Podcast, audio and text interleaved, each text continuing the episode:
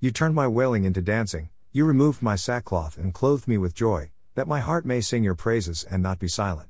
Lord my God, I will praise you forever. Psalm 30 11 12. It's the good news from God that inspires our joyful worship. It's the Lord who puts the song of praise into our hearts. He gives us a song to sing. It's His song. It's the song of salvation. We think of what the Lord has done for us. We thank Him for what He has done for us.